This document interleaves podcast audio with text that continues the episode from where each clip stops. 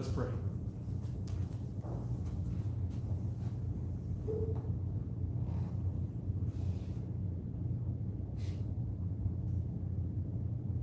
Loving Father, we thank you so much for giving us life, and another privilege on your holy day to come together and to worship you in spirit and in truth. And as we open up your word, Lord, we are in great need of thy Holy Spirit. Please bless us with grace from on high, that our hearts would be in tune with thy perfect will. Teach us, we ask, from heaven, that we may be converted, that we might experience showers of blessings. Please rain upon us the Holy Ghost. In Jesus' name we pray. Amen. Let us turn in our Bibles to Isaiah 28. Isaiah, the 28th chapter. And we're going to see from the Word of God how we can experience rest in these last days, rest for our souls. There's a specific way of studying the Word of God that you might find rest for your soul, rest for your heart. Notice what the Bible says. In Isaiah 28, beginning in verse 9, we're going to read down to verse 12. Isaiah 28 and verse 9, reading down to verse 12. The Bible says, Whom shall he teach knowledge, and, whom shall he make to understand doctrine? Them that are weaned from the milk and drawn from the breast. Let's pause. In other words, when it says, Whom shall he teach knowledge? Knowledge is the word of God. Proverbs 2 and verse 6, there it says, For the Lord giveth wisdom, out of his mouth cometh knowledge and understanding. So if we want wisdom, if we want knowledge, if we want understanding, we must study the Word of God. Where do we find doctrine? We find doctrine in the Word of God. So the question is being asked, who will understand the Word of God? And God answers by saying, Them that are weaned from the milk and drawn from the breast. Those who are humble like a child, humble like a little child that has been weaned from milk, no longer on milk, but you've become a toddler where you can eat some food. And this is those whom God will reveal his word to. You can write down in your notes Psalms 131, verse 1 and 2. Psalms 131, verse 1 and 2. There it talks about those that are weaned from the milk are children that are not proud, are children that are not haughty, that are children that are humble enough to be taught. And God wants us to approach His Word humbly so that we can be taught of Him. Amen? Then it goes on to say in verse 10 For precept must be upon precept, precept upon precept, line upon line, line upon line, here a little and there a little. In other words, you got to compare Scripture with Scripture. Compare one line of Scripture with another line of Scripture. And as these two are discussing the same topic or the same thing, as you put the two together, you'll find that one Scripture explains another Scripture. Then it goes on to say in verse 11, For with stammering lips and another tongue will he speak to this people, to whom he said, This is the rest wherewith ye may cause the weary to rest. And this is the refreshing, yet they would not hear. So God says this type of teaching, line upon line, would be the way that those who are weary, who come to church and they're not finding any food, that are going over here, going over there, they're looking for rest for their souls. Comparing scripture with scripture is how you find rest for your souls. This is how you find Christ. And this, the Bible says, would be the. How many of you want to be refreshed today? By the grace of God, the Holy Spirit will refresh us. Notice what the Bible says as we come to our subject matter in Genesis chapter 28. Genesis chapter 28. We're going to begin in verse 10 and we're going to read down to verse 15 to start off. Genesis 28. Genesis 28, beginning in verse 10. Notice what it says as we read down to verse 15. The Bible says, And Jacob, now keep in mind, this is after Jacob had deceived his father, and his brother Esau was angry with him, and his father said, Go to your uncle's house so you can find a wife. So he left after everything that happened with him deceiving his father and, and getting the birthright. Now, as he's leaving, we'll pick up in verse 10. So he had left now, and it says, And Jacob went from Beersheba and went toward Haran, and he lighted upon a certain place and tarried there all night, because the sun was set. And he took of the stones of that place and put them for his pillows and lay down in that place to sleep. And he dreamed, and behold, a ladder set up on the earth, and the top of it reached to heaven, and behold, the angels of God ascending and descending on it. So here, Jacob has a dream of a ladder, and on this ladder are angels ascending and descending on the ladder. Now, notice what it goes on to say. Remember, this is a dream. It goes on to say in verse 13, And behold, the Lord stood up above it and said, I am the Lord God of Abraham, thy father, and the God of Isaac. The land whereon thou liest, to thee will I give it, and to thy seed and thy seed shall be as the dust of the earth, and thou shalt spread abroad to the west, and to the east, and to the north, and to the south, and in and in thee and in thy seed shall all families of the earth be blessed.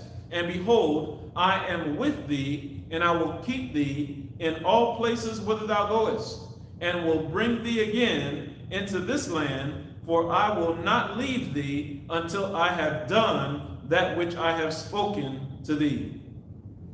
So did God give Joseph, Jacob prophecy in his dream? Yes, he did. He told him about what he was going to do in his life concerning the future.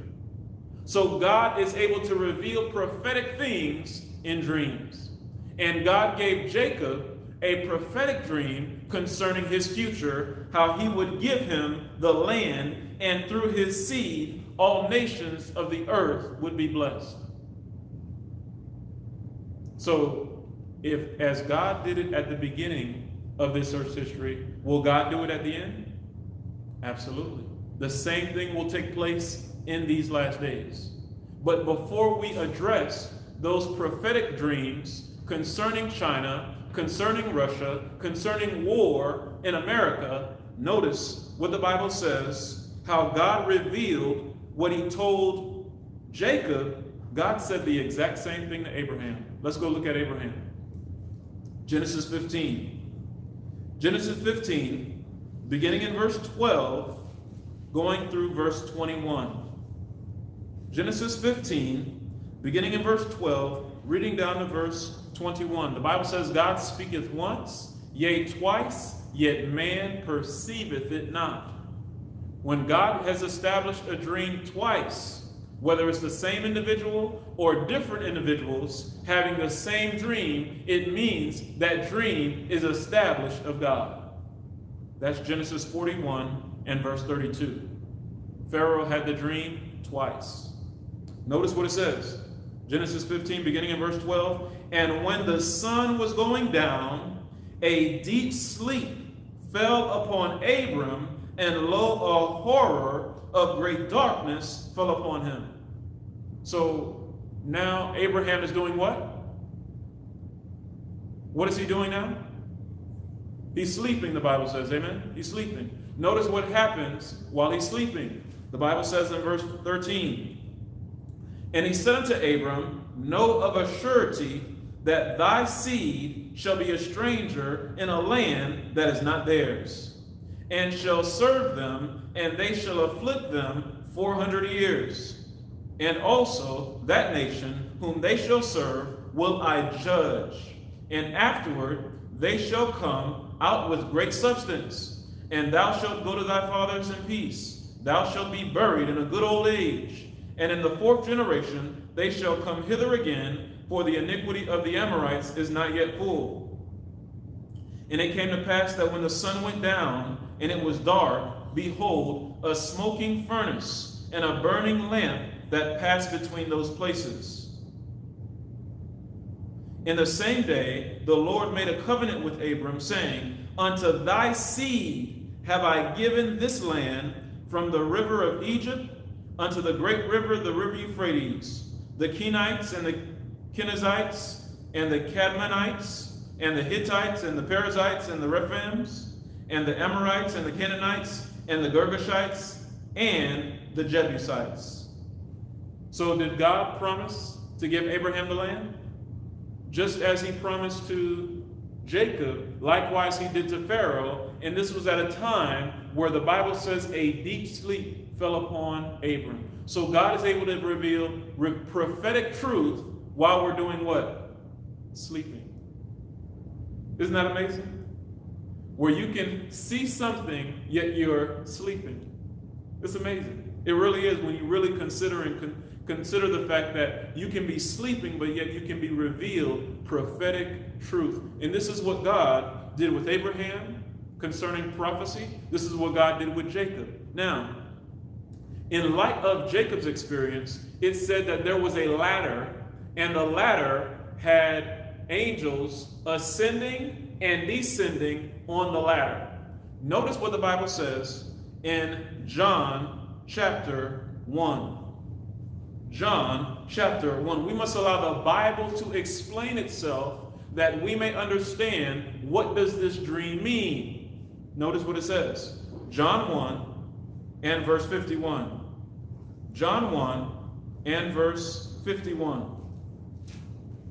The Bible says in John chapter 1 and verse 51, the Bible says, this is Jesus speaking to Nathanael. He says, and he saith unto him, Verily, verily, I say unto you, hereafter you shall see heaven open, and the angels of God ascending and descending upon who?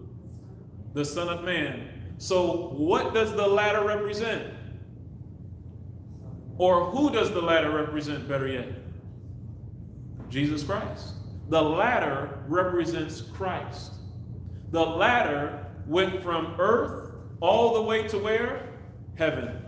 In other words, God is letting you and I know the only means that you and I can make it to heaven is through Jesus. That's the only way. The only way to get to the Father is through Christ. The only way that you and I can experience eternal life is through Jesus. There is no other way for salvation. So if you see I have on the board, I have a ladder. This is a ladder here, and the ladder represents Christ. But often, most individuals that study that dream, they stop there, they don't go further. But the dream has a much deeper understanding. So now we're going to dig deeper in God's word and find where is this ladder that we may understand the way in which we can climb this ladder. Turn with me in your Bibles to the book of Second Peter chapter 1. 2 Peter chapter 1. Now we're going to go much deeper. This dream has a much deeper understanding. This is just the first level of depthness that we're coming to. We're going to take it a step further later on. Notice what it says in 2 Peter 1, beginning in verse 4. 2 Peter chapter 1, beginning in verse 4, we're going to read down to verse 12. And here we're going to see the ladder by which you and I can go to heaven and experience eternal life as we climb this ladder towards heaven. Have you ever heard the song? Every round goes higher, higher. Jacob, we are climbing Jacob's ladder. Every round goes higher, higher. Every round higher, higher. Every round goes higher. And it's, and it's talking about how in our Christian walk, God is constantly trying to bring us higher. He's trying to sit, bring you higher in your walk. And we must climb this ladder in this walk with Christ. And as we climb higher, then we can experience perfection in Christ. Notice what the Bible says 2 Peter 1, beginning in verse 4. Now, before we read, I want to ask you a question. Did God give a promise to Isaac, or rather to Jacob? Did God give a promise to Jacob? Yes, he did. He said, I'm going to give you this land. Did he not? He said to, he's going to give him the land. So God has also given us promises. And notice what these promises in the Bible, these scriptures in the Word, is able to do for us. Verse 4, it says, Whereby are given unto us exceeding great and precious promises, that by these ye might be partakers of the divine nature, having escaped the corruption that is in the world through lust. So the Bible says that we are given precious promises, and by these, what are we able to do? Escape the corruption that is in the world through lust. So the reason why individuals give into temptation is because they're not laying hold on the promise of God.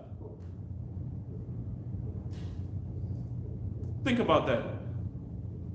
When you tell a child, I'm going to give you a cookie at 7 o'clock,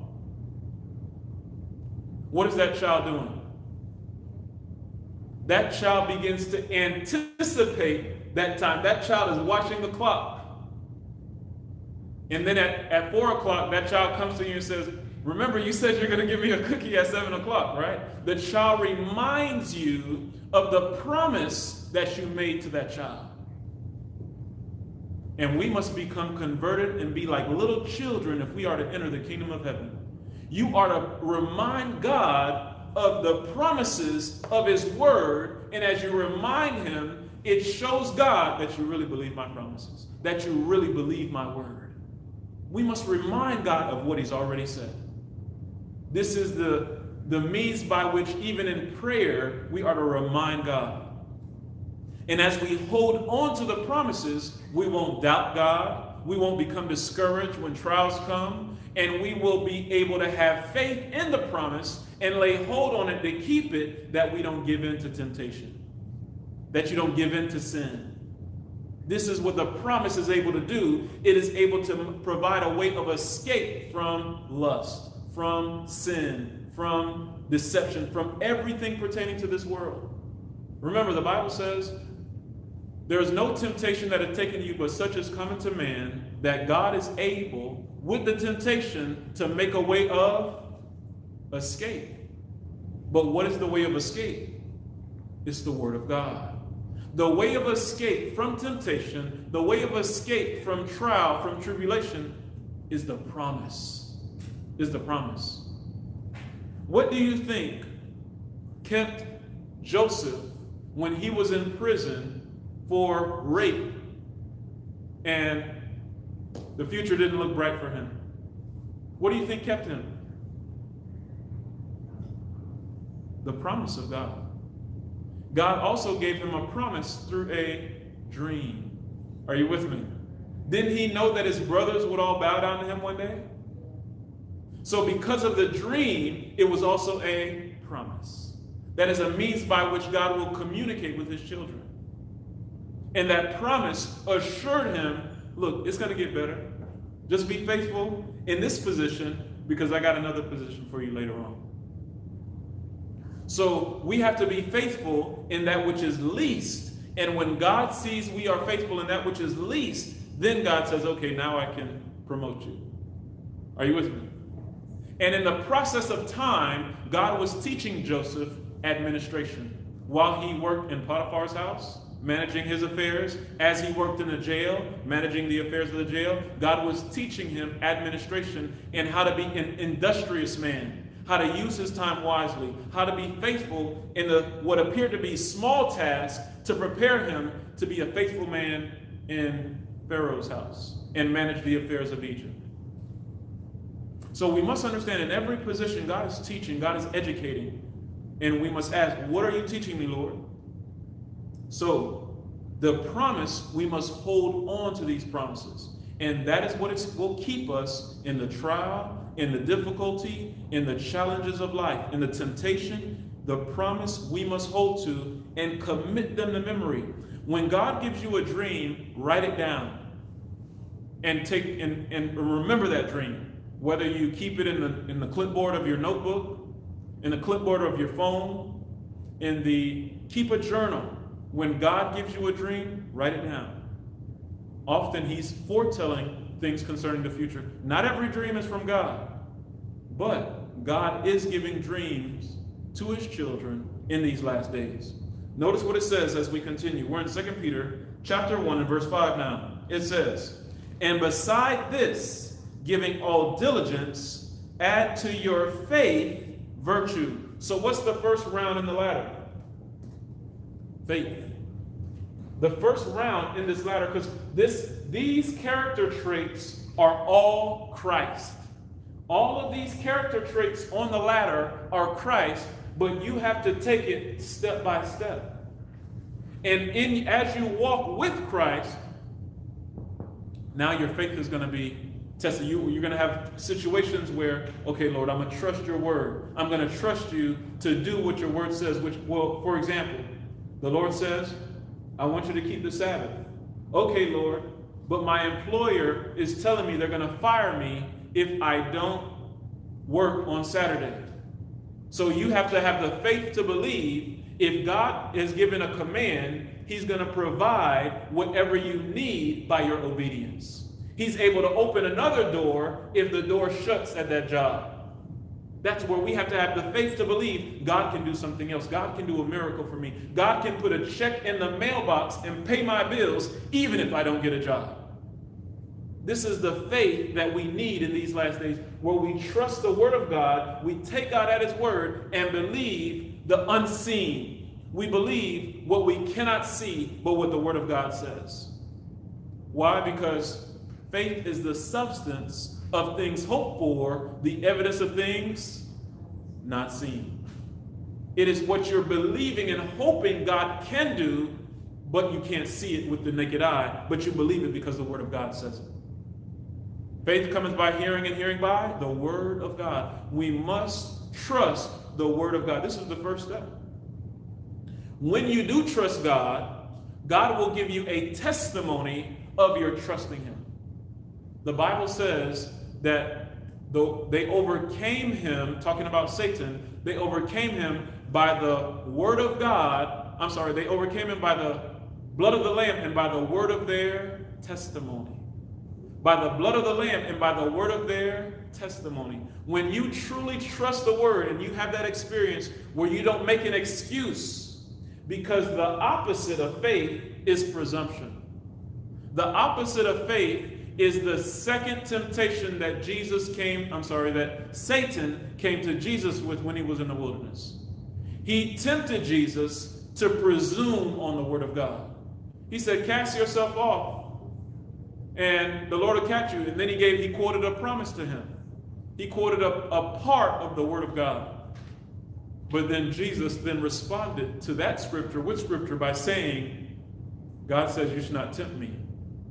So he quoted scripture back to Satan, showing us that we should not be presumptuous on the word of God. What does that mean?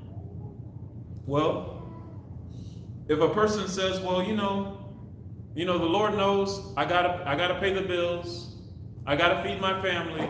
So it's okay if I work on the Sabbath this once. It's okay if I work this Friday night. It's okay if I work this Sabbath. You know, or it's okay if I don't do, you know, don't do this when the word of God says don't don't do that and you're violating the word of God. No. Presumption makes an excuse rather than obey. Presumption makes an excuse rather than obey. Let's use an example of King Saul. King Saul was told, slay all of the Amalekites. But what did he say? No, we, the people have kept the animals so that they can perform sacrifices. But God said, kill everything. That means kill everything. No excuses. Not adding and saying, well, we can keep some of the animals so we can perform sacrifice. No, God says kill them all.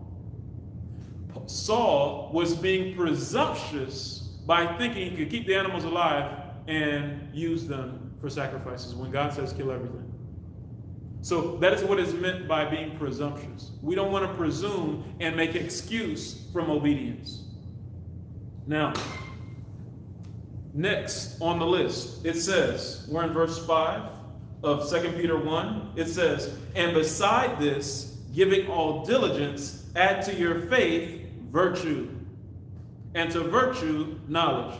So the question should be asked what is virtue? Can anyone answer? What is virtue? Virtue is power. That's what virtue is. Not until you begin to walk by faith and have a testimony of God doing something, then you receive power. But as many as received him, to them gave he power to become the sons of God, even to them that believe on his name, which were born not of the flesh, not of the will of man, but of God. Those who are born again, they receive power. You do not receive power until you 100% surrender to Jesus. That's when you receive power. When you fully surrender, when you are fully consecrated and you say, okay, Lord, I give up. I'm not going to fight you no more, Lord. I give up.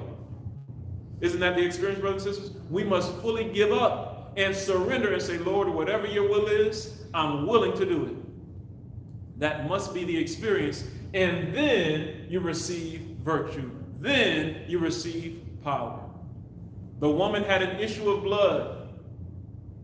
She said, if I can touch the hem of his garment.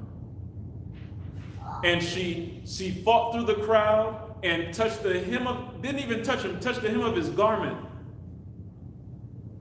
And he said, I perceive that virtue is gone out of me.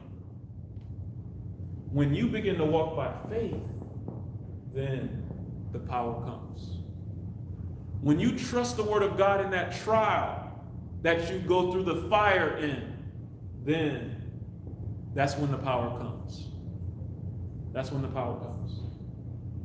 So that's what virtue is. Virtue is power the power to live above sin, the power to be overcome sin. This is why 2 Peter 3 in verse 5 says, it, it, in, in verse 1 through 4, it lists a whole list of sins in the church. And then it says in verse 5, having a form of godliness, but denying the power thereof, from search, turn away. In other words, they don't have this virtue. They're professing, they're having church service. They're doing this, they're doing that. They're doing religious activities, but they lack the power. And he's not talking about those who are just sincerely seeking the Lord and haven't received the power yet, but he's talking about those who are living like hypocrites, where you knowingly going to sleep with so and so when you know you have no business over there. You knowingly are stealing or taking advantage of this person or that person, where church is just a form. It becomes just an activity to do. Hypocrite. Lacking the virtue.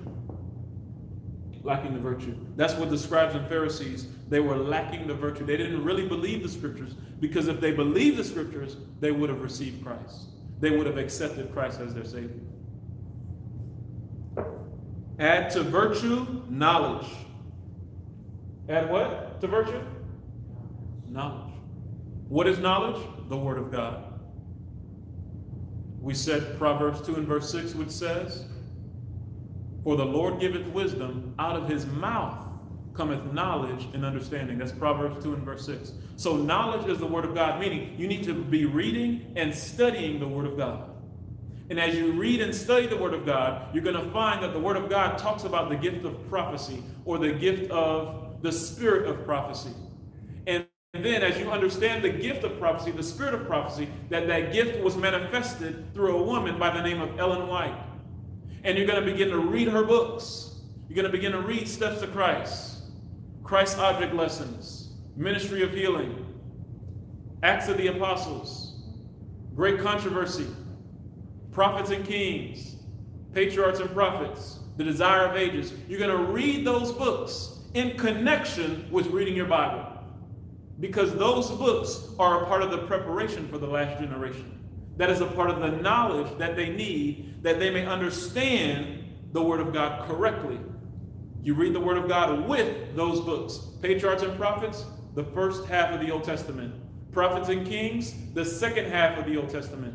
Desire of Ages, that's the Gospel. Acts of the Apostles, most of the Old Testament, I'm sorry, most of the New Testament.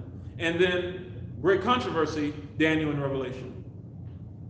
And as you read it with the Bible, now you're gaining the information that God wants you to have for the last generation. And after you read the Conflict of Ages series, which is what those five books are called that I just mentioned, after you read the Conflict of Ages series, then you are to read the Testimonies for the Church, volume 1 through 9. Again, after you read the Conflict of Ages series, then you are to read the Testimonies for the Church, volume 1 through 9. Now, many today will say, Oh, I want to know what's going to happen in the last day events. So they go buy the book, the compilation book, Last Day Events, and they start reading that book. If you read that book, you're going to come to an incorrect understanding of the events, the last day events. There's been insinuations by that compilation, by the General Conference, or by the translate, not translators, by the compilers of that book, who inserted theories that were not founded upon scripture, that were not founded in the writings of Ellen White. For example, chapter 10 of the book Last Day Events has a title called The Little Time of Trouble. The little time of trouble, that phrase was put by the compilers in that book. Sister White never used the phrase one time. The pioneers of our church never used the phrase one time. None of the leading men that preached the third angel's message from the beginning never used the phrase. With that doctrine comes false teaching. Little time of trouble leads one to believe I must buy property, store my food between the little time right before the mark of the beast. And that's a lie. That's false doctrine and false teaching. We have a full video explaining that where I, I, I the question was asked um, in the title of the video. It says Ellen White. Ellen White answers the question: Should we store food in 2020? Something like that.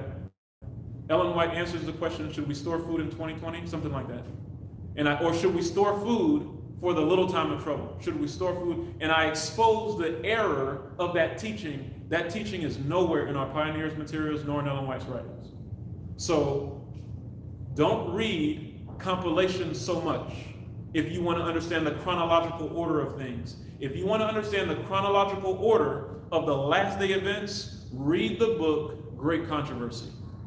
If you want to understand the chronological order of last day events, Read the book, Great Controversy. Do not read the book, Last Day Events. You're going to get an incorrect understanding of the order of events. And there's also other things that are error in that book. I'm not going to get into that all right now, but I want us to understand what true knowledge is so that we don't we aren't deceived by men.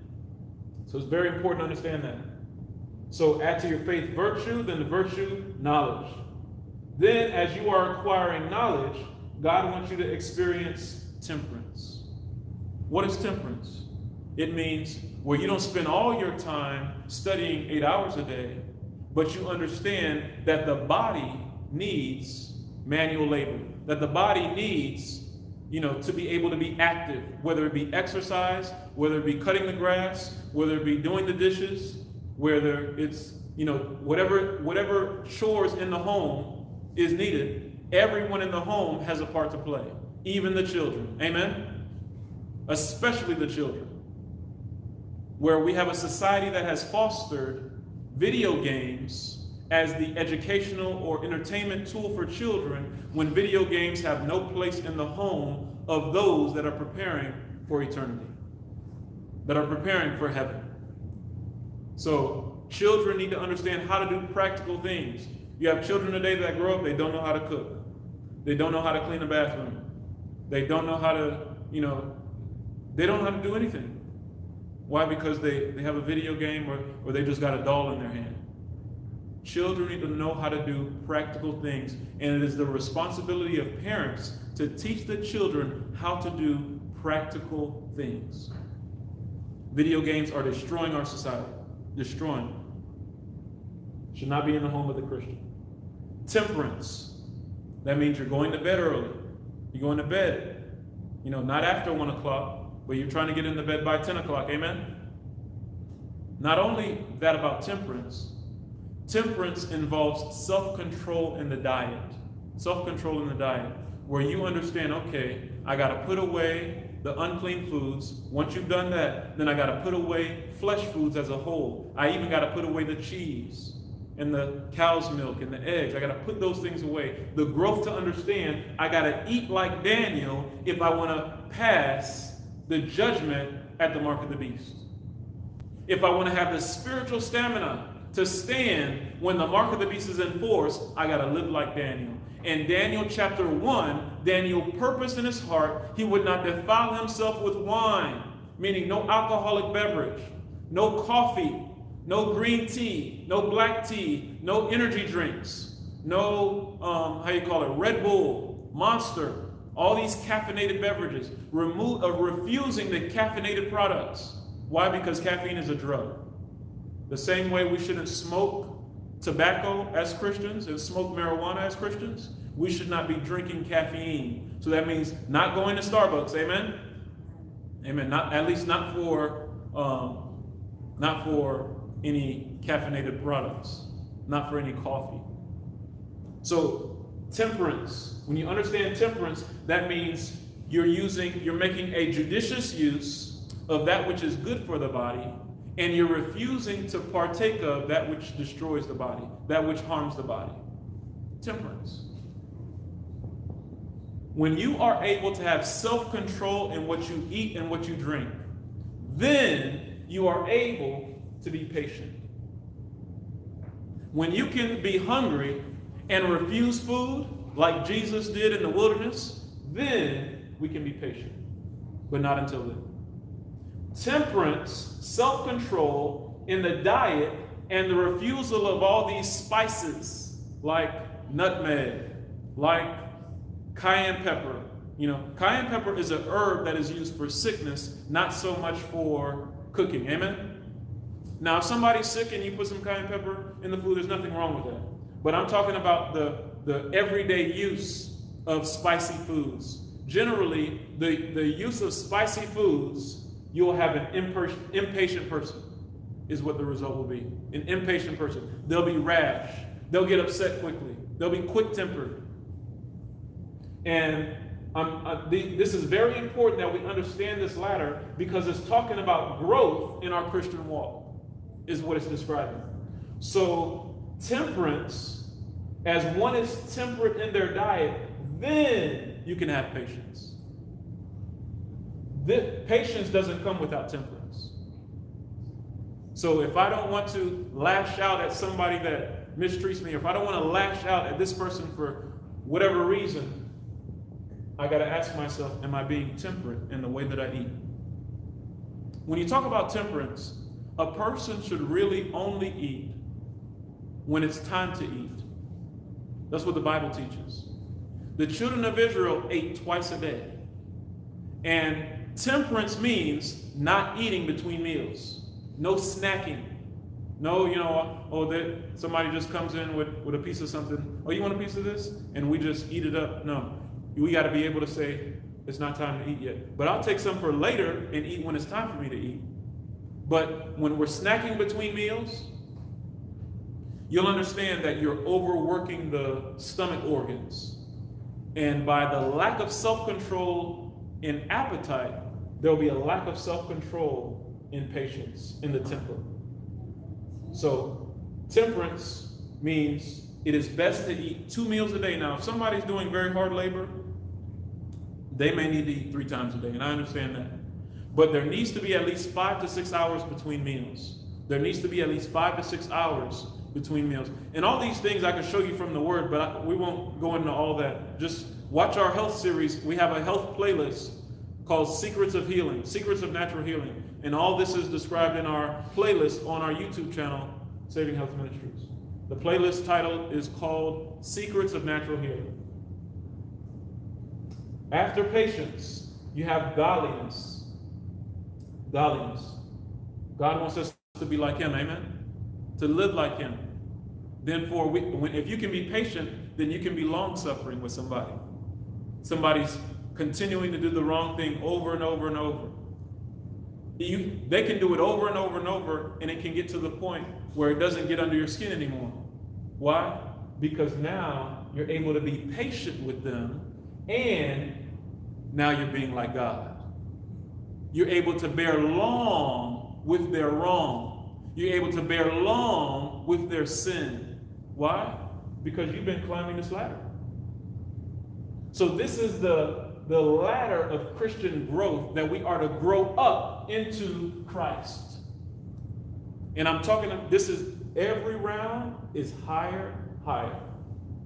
Every round is more self denial. Every round is self dying that Christ may rise. After godliness, brotherly kindness. You're going to be kind to people. You're going to be meek and lowly like Jesus. Amen? Because this brotherly kindness brings to view meekness, brings to view being meek, where even though you have the right to do something, or it is your time to do something, you're able to say, Oh, you can go ahead. Sorry.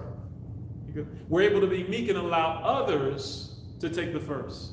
You notice how Abraham gave Lot the first choice? When actually Lot should have said, No, you go. You you pick where we're gonna where you're gonna live, and then I'll go the other.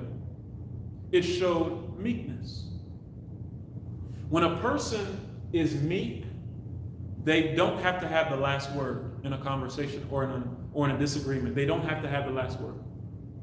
They're able to, okay, they're able to esteem others better than themselves. Brotherly kindness, not being rude, not being mean, but being kind.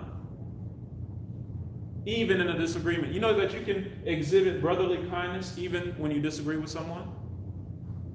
I've seen brethren disagree on scripture and be kind about it. You don't have to be angry with the individual just because you don't agree on the scripture. You're, you, if, if we have the spirit of Christ, you can be kind and disagree. There's nothing wrong with disagreeing. But, but exhibiting the character of Christ in the disagreement. And then charity. Charity. Unconditional love. Where, in spite of the wrong, in spite of the mistreatment, in spite of them doing whatever to you, you're able to love them unconditionally. The same way God loves us. Where God loves us unconditionally. No matter what we do, God doesn't say, well, because you didn't obey, I'm not gonna, I'm not gonna give you money this week to pay your bills. I'm not gonna provide a job for you. It's when you were out there sitting and doing whatever, God still provided for you. His rain is upon the just and the unjust. So we must have this same unconditional love, regardless of what someone does. You love them with the charity that God has given you. And you can only give this love